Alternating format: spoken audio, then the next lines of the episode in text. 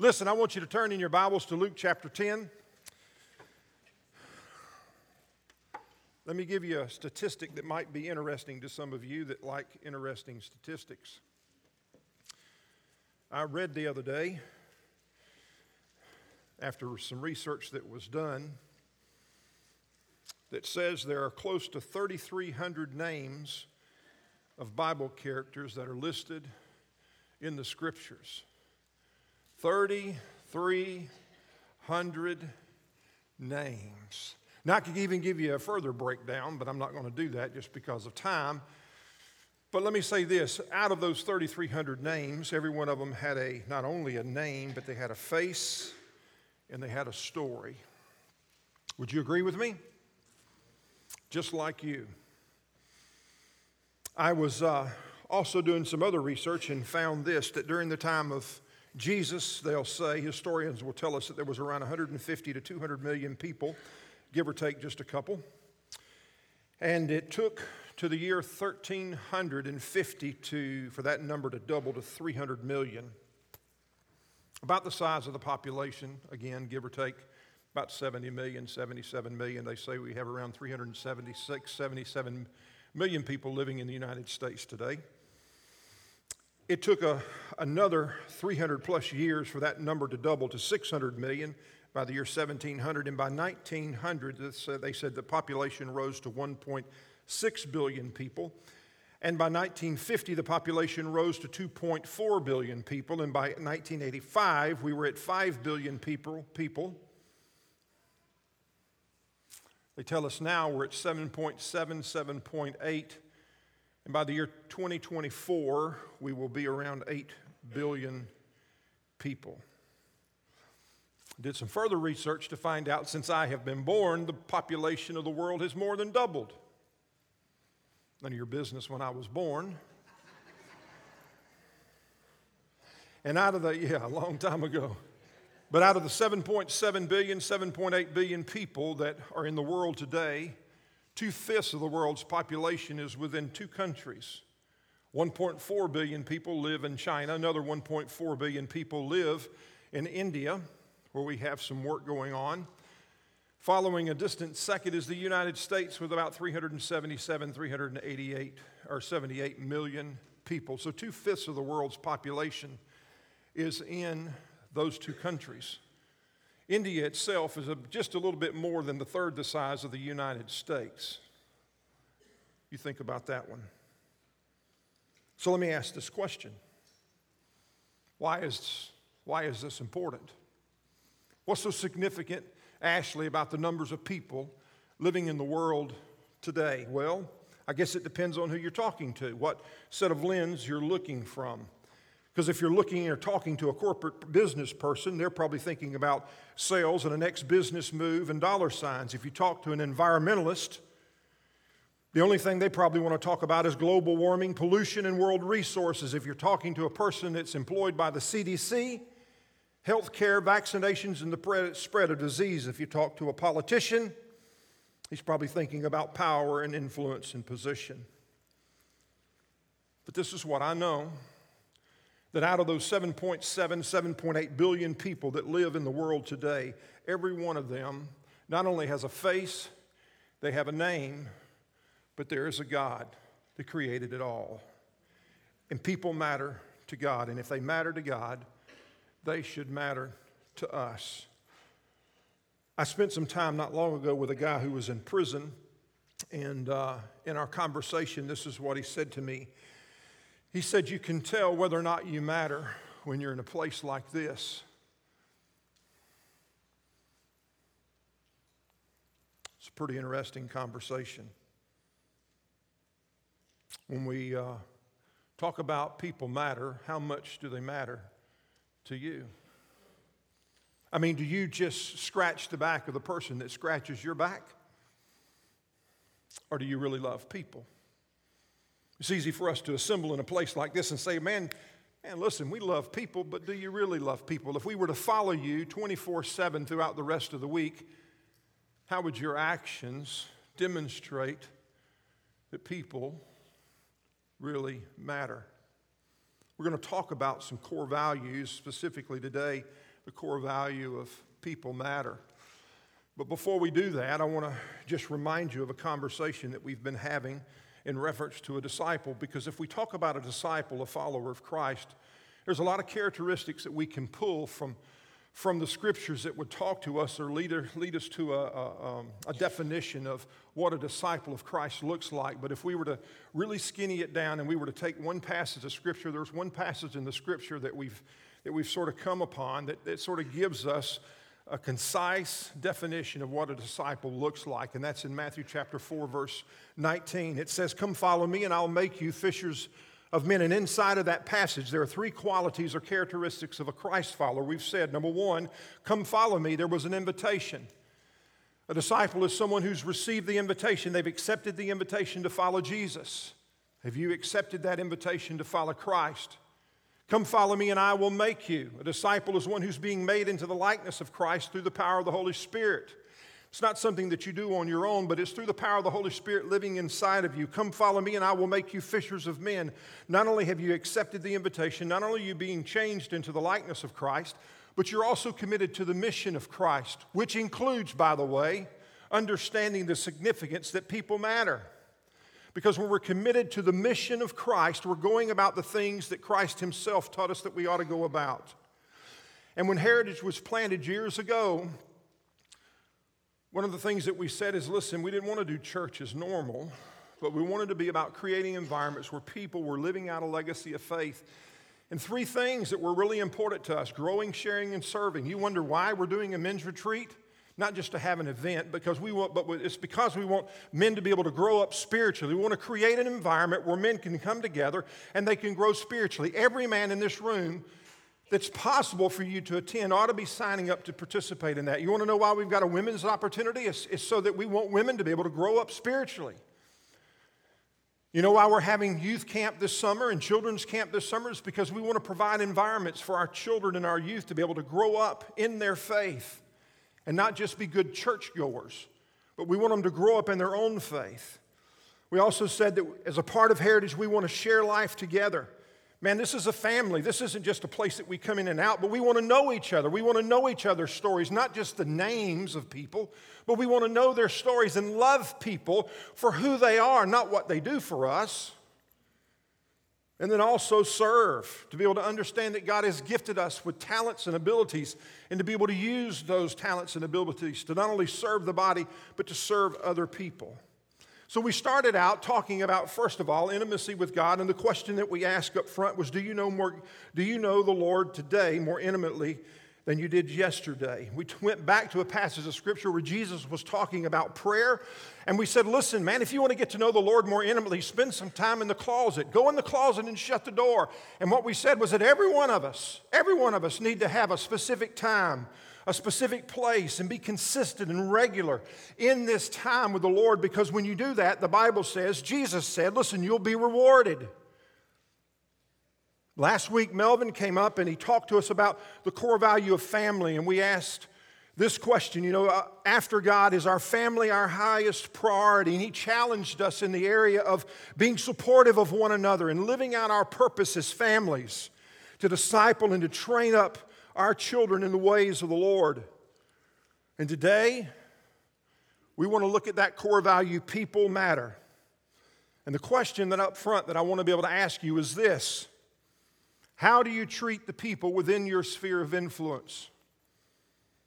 How do you treat the people within your sphere of influence? In other words, how do you treat other people that you come in contact with? Now, to sort of give us an opportunity to evaluate and review, we want we've every week we've sort of given you some questions, and we've done the same thing today. So I, I want to be able to ask you some questions, and look, don't be cheating off of somebody else that's next to you. Don't look at the other person next to you and, and hit them with an elbow and say, You know that's not true. This is for you. This is a time of evaluation. I'm just asking you that you be honest. Zero, one, two, three, or four. Zero being never, four being most of the time. And we've said, listen, there is no all of the time out there because we're not consistently all the time with anything. So, anyway, let me give you some questions today. Here's the first question Are you ready? Everybody say yes.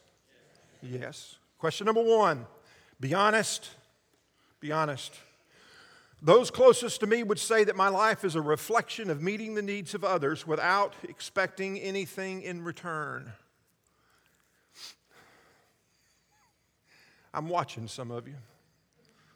Just want to see, see what the expression is on your face. I'm also watching to see what you, because I can see, I can see, I can tell what you're writing down on your paper just by looking at you. Those closest to me that say my life is a reflection of meeting the needs of others without expecting anything in return. Number two, the way I treat others is in alignment with godly principles and show that they matter. Write down a number zero, one, two, three, or four. Number three, I practice love even when people are difficult to love. Let me look. Let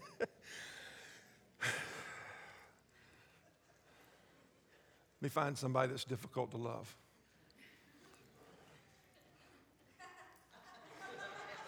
No, bro, you easy, man. You easy. Now look, let me. I, we got to. We got to do this. This is like one of those questions that you just got to be honest. Okay, now like, how many of you guys put four on this? Y'all not like Jesus. How many of you guys put three?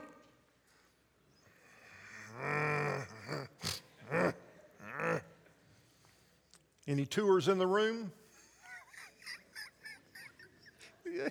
Y'all are scared to put three and you're scared to put one, right? now we're going to get down to the. All right, here we go. How many oneers in the room? Any ones? We got any zeros? oh, my good. All right, here we go. Number four. I esteem others more highly than I do myself in a healthy way. I esteem others more highly than I do myself in a healthy way. Number five, I see loving my neighbor as anyone that I come in contact with.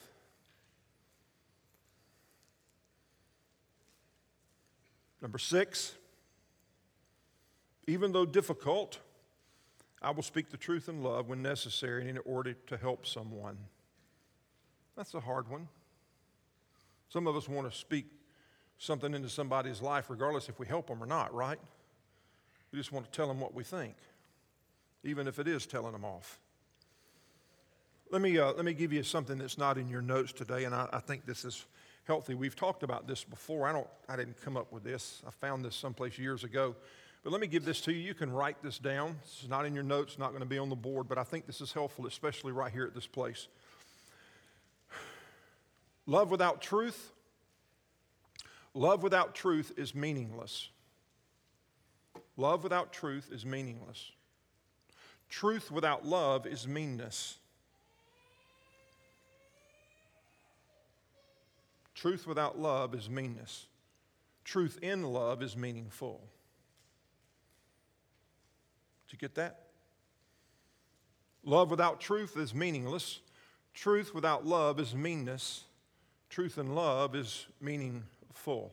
Now, I want you to look at your scores for a second, and I want you to write those down. I want you to calculate your scores and just ask yourselves, you know, I mean, because honestly, as we walk through these core values, these core values are not only important to us as a church, but they're also, I think, they give us a picture of what it looks like to be a growing disciple of Christ. Because our interaction with people is very important. As a matter of fact, you want to talk about growing in your relationship with the Lord? I mean, it's easy to just get along with yourself. I guess it is sometimes. But you add another person to the mix, it can get pretty rough. Somebody says, Well, man, I'm, me and Jesus, we're tight. Add another person to that just for a second. Let you live together for a while, you know, and interact with one another. Yeah, we'll see. So, are you a babe in Christ in this area? Do you, do you, do you test out to be a childlike follower? Are you a growing a disciple or are you a maturing disciple maker? I will bet you that most of us in this room have some room to grow in this area. I mean, because I do. And if I do, I know you do, right? No. Because some of you are really good at this, even better, better than I am. See, this is one of those core values that we want to find a loop with. See, it's okay, people matter, and I love so and so, but you know, there's. You got one of those people in your life? If you're a disciple of Christ, you're seeking to follow God's word, how we view and treat others will be impacted. And with that being said, we want to go over to the book of Luke and we want to pick up a story here in, in Luke chapter 10. Out of, the, out of the, in the New Testament, there are four books that we say are the Gospels Matthew, Mark, Luke, and John, and each one of them tell a story about the life and the ministry of Jesus. We're going to be in the book of, of Luke today. So I want to make sure that you turn there. We'll start out in verse 25. But let me just start off by saying this if you read the Gospels, Matthew, Mark, Luke, and John, and you read the stories and you read the interactions, this is what you'll find. Jesus finds himself many times in a difficult position with religious leaders. They were often, often, very often at odds with him. And one of the stress factors in the relationship between the religious leaders and Jesus was not only theological, but it was also related to how Jesus treated other people how he had compassion on people that they didn't view very highly at all. And what we're going to see in Luke is he writes the gospel, he does he gives a lot of attention to bringing about some of these people that Jesus valued that were not valued within that day and time by that culture. And so you'll see Luke making special emphasis towards some of the people that Jesus interacted with, like women or children or tax collectors, sinners, shepherds, Samaritans, um, it would have been people that they would have considered to be outcast or, or to have been insignificant. And so, over and over time, we see in the gospel writings Jesus loving and befriending these people. And as a result of that, man, there was some tensions that took place. I mean, how can you do this? How can you hang out with this type of person? And so, what we understand is that Jesus valued people regardless of their ethnicity, regardless of their social economic uh, background uh, their past or present actions, they're good or bad. And, and as a result of that, there was this growing, growing antagonism and hatred toward Jesus as he walked along this journey towards the cross. Okay? You ever had somebody look down on you because of the way you treated somebody else? Because you treated somebody um, like Jesus would have us treat them, and somebody looked at you and said, Well, man, why would you do that for them? You ever had anybody say anything? Why, why would you forgive them? Why would you befriend them? Why would you spend time with them? Well, this is some of the things that Jesus was facing. And so here we're going to pick up an encounter that Jesus has with a religious expert, and let's look at that dialogue that takes place and the questions that were asked and what Jesus had to say. So here we are in Luke chapter 10, and listen to me. We're going to get through this, and some of there are going to be some spots you're going to like going, okay, man, this is, can you hurry up? But I'm telling you everything that I'm going to tell you today because there's something at the end that I want you to hear. And I bet you, I bet you, that if you're listening to the Spirit of the Lord today, He's going to speak something into you that's going to be significant. Vince, it's here. I promise you, there's something in God's Word today that's going to be impactful to you. Don, listen, there's something in God's Word that's going to be impactful to you. Manny, there's something today in God's word that's going to be impactful to you. I know it is because God's word, it never returns void. It always speaks to the hearts of where we are. And so let's start out by reading and seeing what God's word has to say to us today. And so here we are in verse 25 in Luke chapter 10, and this is what we read. One day, an expert in the religious law stood up to test Jesus by asking him this question. And look at what he asked. Would you say this with me? Teacher, what should I do to inherit eternal life? So here it is. Jesus is in this interaction, this time, and there's a question that's posed by a expert in the religious law, and he asks the question, "Teacher, what must I what? What must I do to inherit eternal life?" So here's a conversation to begin with with a religious expert. Some would have said a lawyer or a scribe. And before printing presses were ever a thing, here was a person that had the job of the responsibility of making copies of the scripture by hand. And unlike most of the people that lived during that day and time, these were educated people. They could, li- they could read, they could write, and because of their exposure to Scripture, not only had they become familiar with the Old Testament writings, but also they had learned the interpretations and how to ap- apply them. And because of the knowledge, because of the training, because of the position, these were guys that had tremendous amounts of influence. So, so, why the question? Was this guy trying to catch Jesus off guard? Maybe. I don't really know. Only the Lord knows the condition and the motivations of our heart. But what I do know is that this guy that we're in a conversation, that's in a conversation with Jesus, I do know that he wanted to prove something. You ever wanted to prove something to somebody in the midst of a conversation?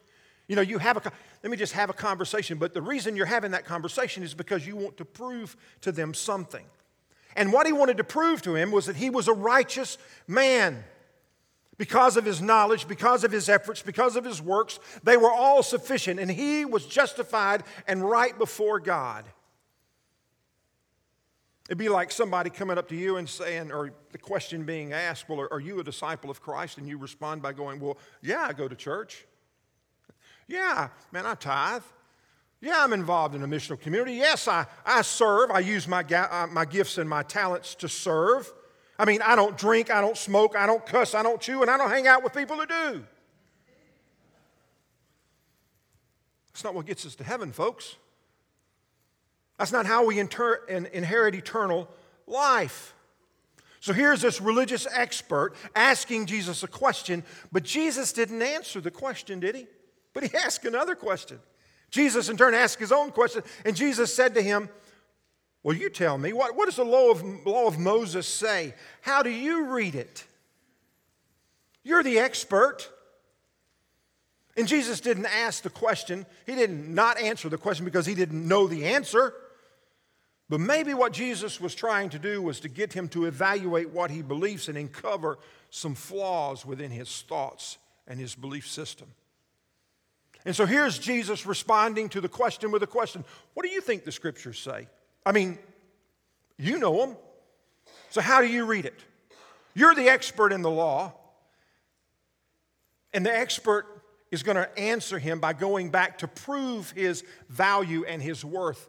He's going to try to justify himself by going back to the scriptures, and, he, and he's going to bring us back to a passage out of Deuteronomy chapter 6 and out of Leviticus chapter 19. And look at what he says to Jesus as I would have to think, well, I know the answer to that question. the man answered in verse 27 You must love the Lord God with all your heart, and all your soul, and all your strength, and in all your mind. Oh, yeah, by the way, there's that other one love your neighbor as yourself. What was the question? What must I do to inherit eternal life.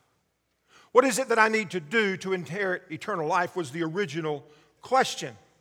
And the man answers his own question by saying, Listen, you inherit the kingdom of God, eternal life, by loving God and loving other people. That's how you do it.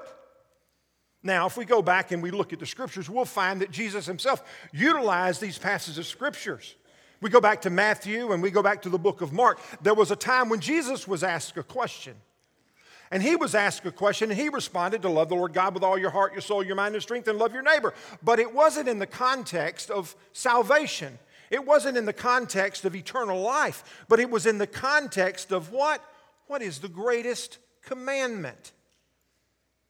What's the greatest commandment? And in that case, Jesus didn't respond with a question, Will you tell me? Jesus answered very clearly to love the Lord God with all your heart and your soul, your strength, and to, and to love your neighbor as yourself. And it would seem within that encounter, the religious expert was saying something along this line Jesus, we got to have some help here, bro. We, we're struggling. I mean, we got all these laws, these sacrificial laws, these tithes, these offerings, these, these in reference to how we should treat slaves and, and sacrifices, and I mean, the feast and the festivals and the celebrations and the dietary laws and what's clean and what's not clean, what to do, what not to do. Jesus, you got to help us out. You got to help us out. And Jesus said, okay, I'll help you out. Love God, love people.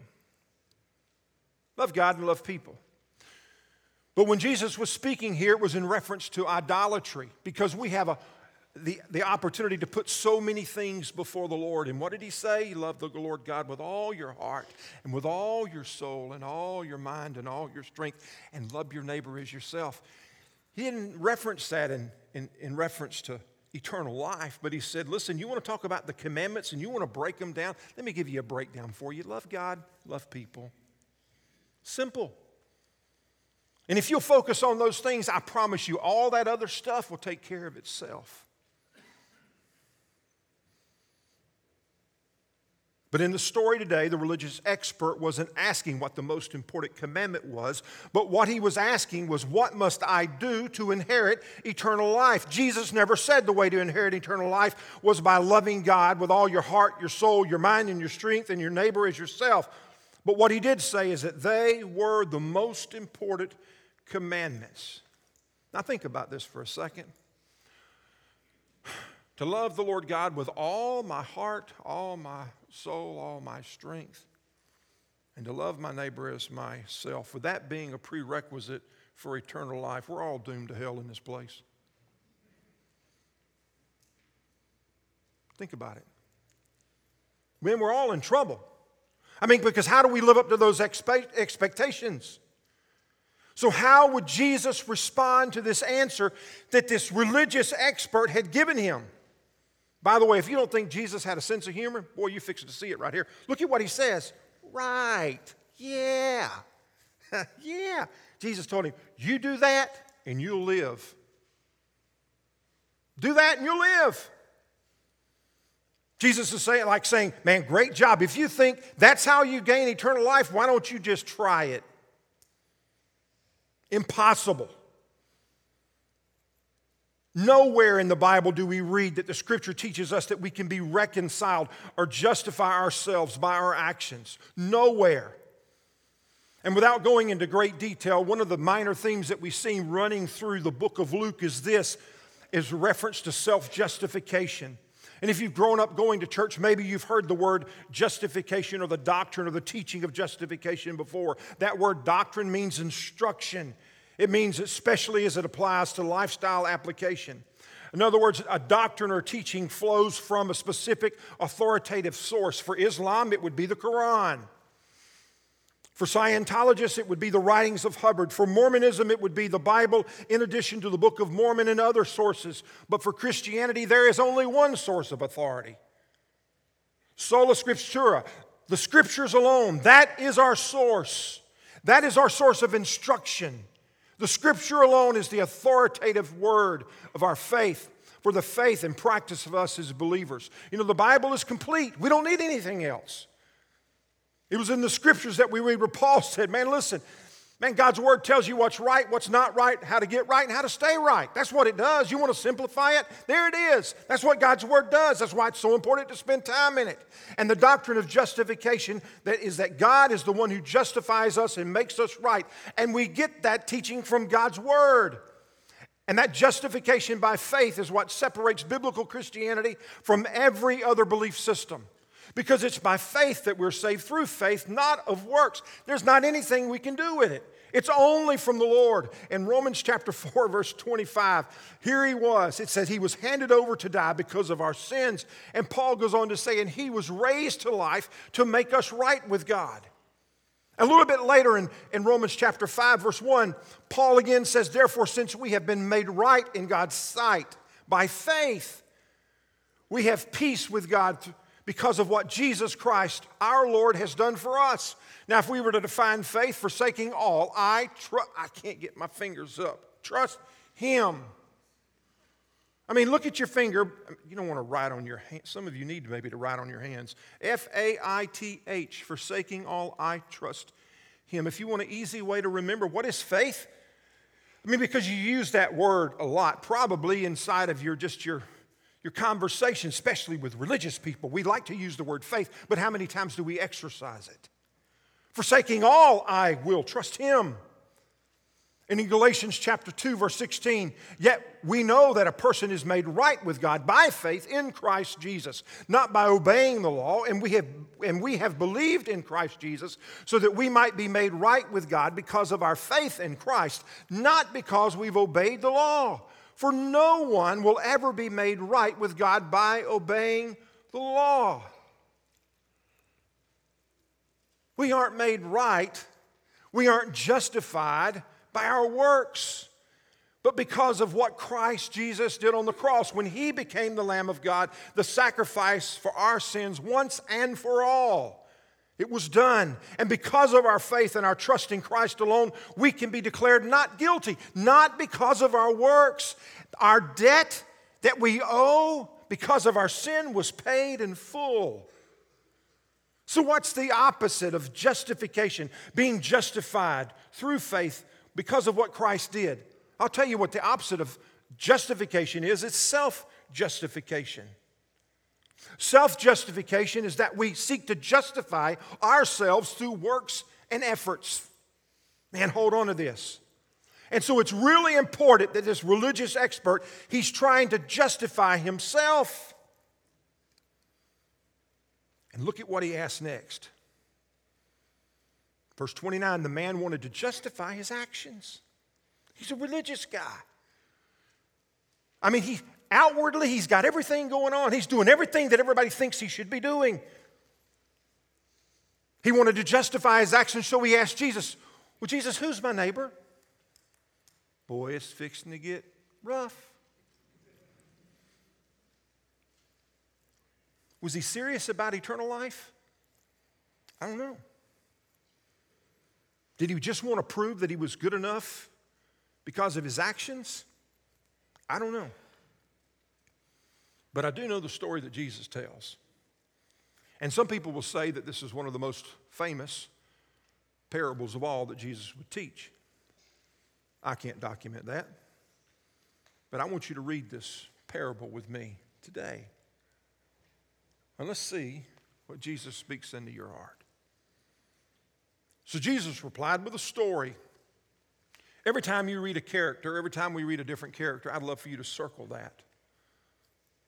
So a Jewish man was traveling from Jerusalem down to Jericho. What kind of man? There's a Jewish man who would probably have known the law. He might have been at he might have been coming from temple worship. I really don't know, but he, the, what, what Jesus tells, he's telling the story. Here's the details. There's a Jewish man, and he's leaving Jerusalem, and he's on his way down to Jericho. And on his way down was really, that is a very accurate statement because we'll see, if you look at any topography maps, you'll know that Jerusalem sits at about 2,500 feet above sea level. Uh, Jericho is about 800 feet below sea level. It's about 17, 18 miles from Jerusalem to Jericho. And it's on that path, that rocky road down, probably winding. I mean, it's not like you get on Interstate 4 or 75 or 301 or 441 or 27. No, path of least resistance.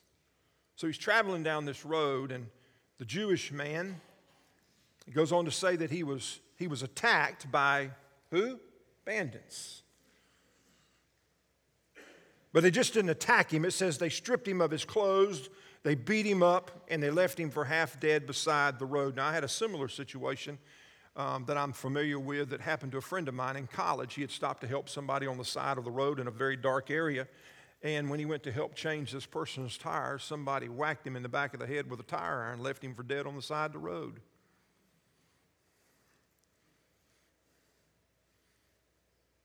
So here you got this instance of a Jewish man going from Jerusalem down to Jericho. There's two bandits. They attack him. He was attacked by bandits. They stripped him, they beat him, they left him for half dead beside the road. And oh, by the way, he's in great shape because there's a priest that comes along. But when he saw the man lying there, he crossed to the other side of the road and he passed by him. There's a lot we could say here. But if there was anybody you would thought that would stop, it would be, it would be Pastor Brian, right?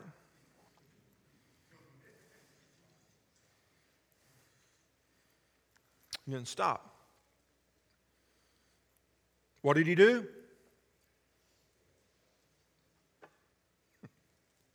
kept going. Why did he keep going? I don't know. Why, why the story? Maybe he had lots of reasons, okay? Maybe the guy didn't want to stop because he knew that there were bandits in that area. He knew that if he stopped, they might get him too. Maybe he didn't want to stop because he had some things planned with his wife at home and he knew that if he stopped, he would, he would mess up some things that he'd already messed up in the past.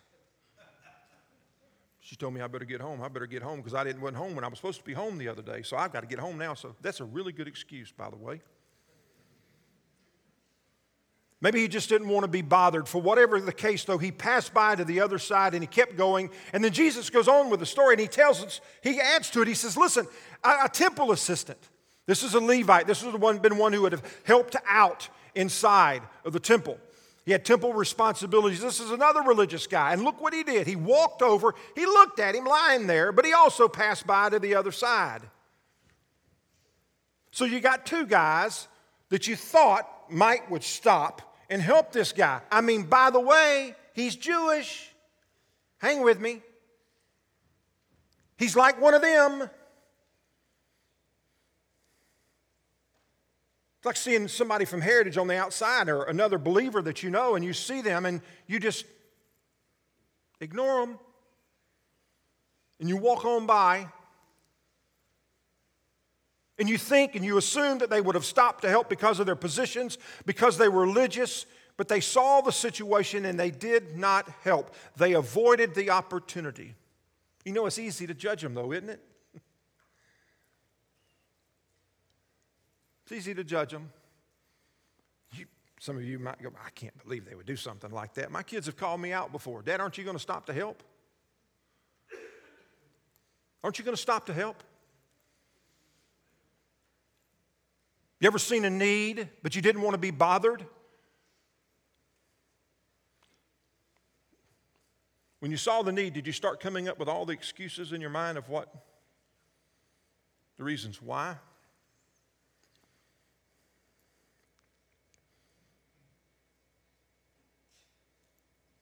It's easy to look the other way, isn't it? Then Jesus adds another character to the story.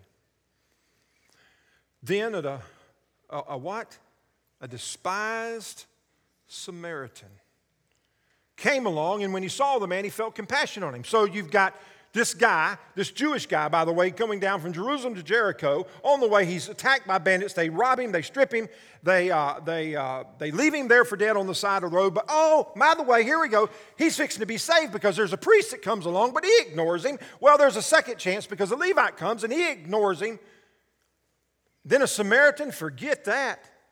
He's not going to stop. I mean, by the way, don't you know about Samaritans? Don't you know the way that Samaritans are viewed within this culture? Don't you know how, how terrible of people they are? They're traitors, they're half breeds, they're corrupt. They had intermarried with pagans after the exile. And man, listen, you avoid them at any cost. And yet, look how the Samaritan would end up responding to the situation.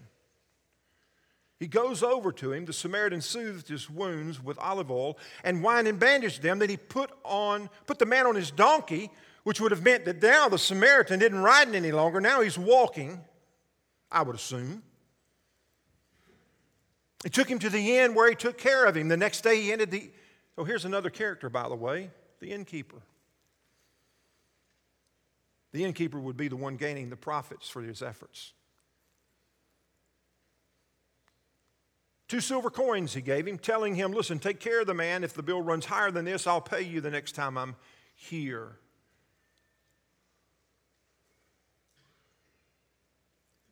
So you got the Samaritan that not only saves the man's life, he bandages up his wounds, but he takes him to the inn. He pays the expense as well as the other debt, debt that might be incurred you want to talk about putting yourself out there. He went the distance. So Jesus tells a story, and he tells the story as a setup to his own question. And look at what Jesus asked. Now, which of these three would you say was a neighbor to the man who was attacked by the bandits? You ever had somebody ask you a question that you did not want to answer?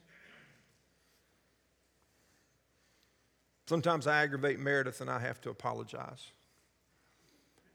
Baby, I'm sorry. And she'll say to me, For what? That's not something I want to answer. I mean, I apologized. Isn't that enough? But here it is for what? Unfair question. See, when she asked me that, I know what for. I just don't necessarily want to say it.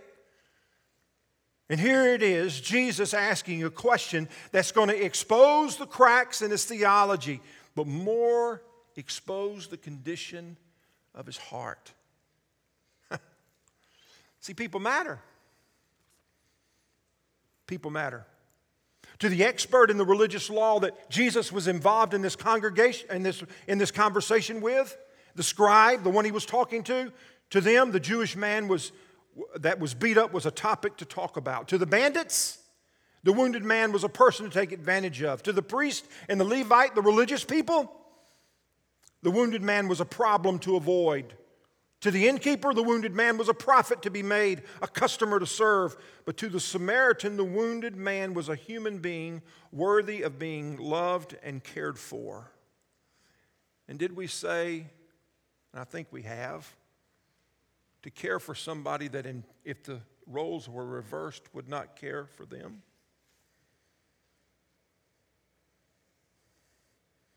Yet the guy was who that was despised is the one who would stop and help and cover his debt when he knew that it would not be returned.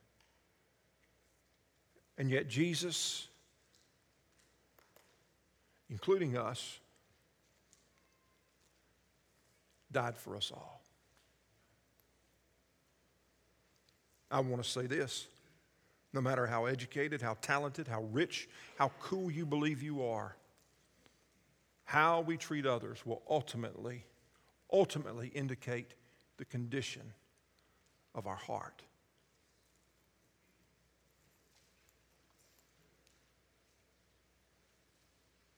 How are you treating people within your sphere of influence? How are you trying to justify your efforts? Wayne, just because we go out of the way to serve other people doesn't necessarily mean our hearts are right. Maybe what we're trying to do is justify ourselves. Doesn't work that way. When you love people the way Jesus loved people, it's the overflow. And sometimes you need to set boundaries and say, no, not right now. For the person that's trying to justify, out of the overflow, we see people as Jesus saw them. So, who's your neighbor? I'll tell you who your neighbor is. Your neighbor is anybody that's in close proximity to you, regardless of color, ethnicity, social background, whatever it may be. How are you treating them? At Heritage, we desire to to say that people matter regardless because people matter to God. And if they matter to God, they need to matter to us. I want to pray with you. But before I pray with you, I want to ask you a question. I know we're late. That's all right. We're going to have to be late for just a couple minutes. Before I pray with you, what, what, what have you heard? What have you heard? That's a question. What have you heard? People matter. That's, a, that's, that's what we wanted to say. People matter. Love God.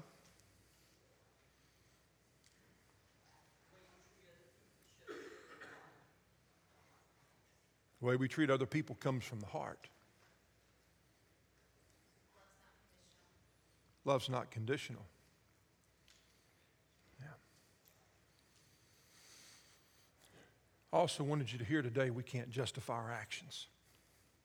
We can't justify ourselves. Only Jesus can do that through the cross. And if you're working to try to save yourself, you need to give up. It's a road that leads to nowhere because you can't be good enough to save yourself. And God knew that.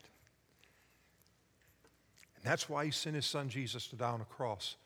And if you don't have a relationship with Him, man, you're missing out. Even right there where you are, before we ever dismiss out of this place today, you have the opportunity to cry out to God and say, Man, Jesus, I have messed it up. But I recognize today that not only am I a sinner, but I recognize the power that came through your death on the cross, and I want to receive you as my Lord and Savior. Will you save me today? That's the beginning, that's the beginning steps of a relationship with Jesus. For those of us that are uh, believers and followers of Christ, to examine our lives and to say, how are we treating those within our sphere of influence? I want to pray with you and then I want to speak to you just for a second as a family. Father, would you, the words of, of your of the scriptures, may they speak very loudly, very clearly to us of how we should respond to people. That in those times when we are looking for the loopholes because people are difficult to get along with, remind us of our sinfulness and how separated we are from you. Teach us to love unconditionally. And as we walk through that time, may we be reminded of your unconditional love for us. May we take this story that that Jesus himself tells, and may we apply it to our lives and to see where does it all fit in. For the person here today that doesn't have a relationship with Jesus, even today may it be the day that they cry out to you and say, Jesus, I want to follow you. May we be a people that as we walk out these doors, we're your ambassadors. Not perfect, but broken but being changed into the likeness of Christ by the power of the Holy Spirit. Remind us that in those times of tensions that we will face, that the Holy Spirit speaks to us to instruct us of how to respond. May we just be willing vessels. In Jesus' name we pray. Amen.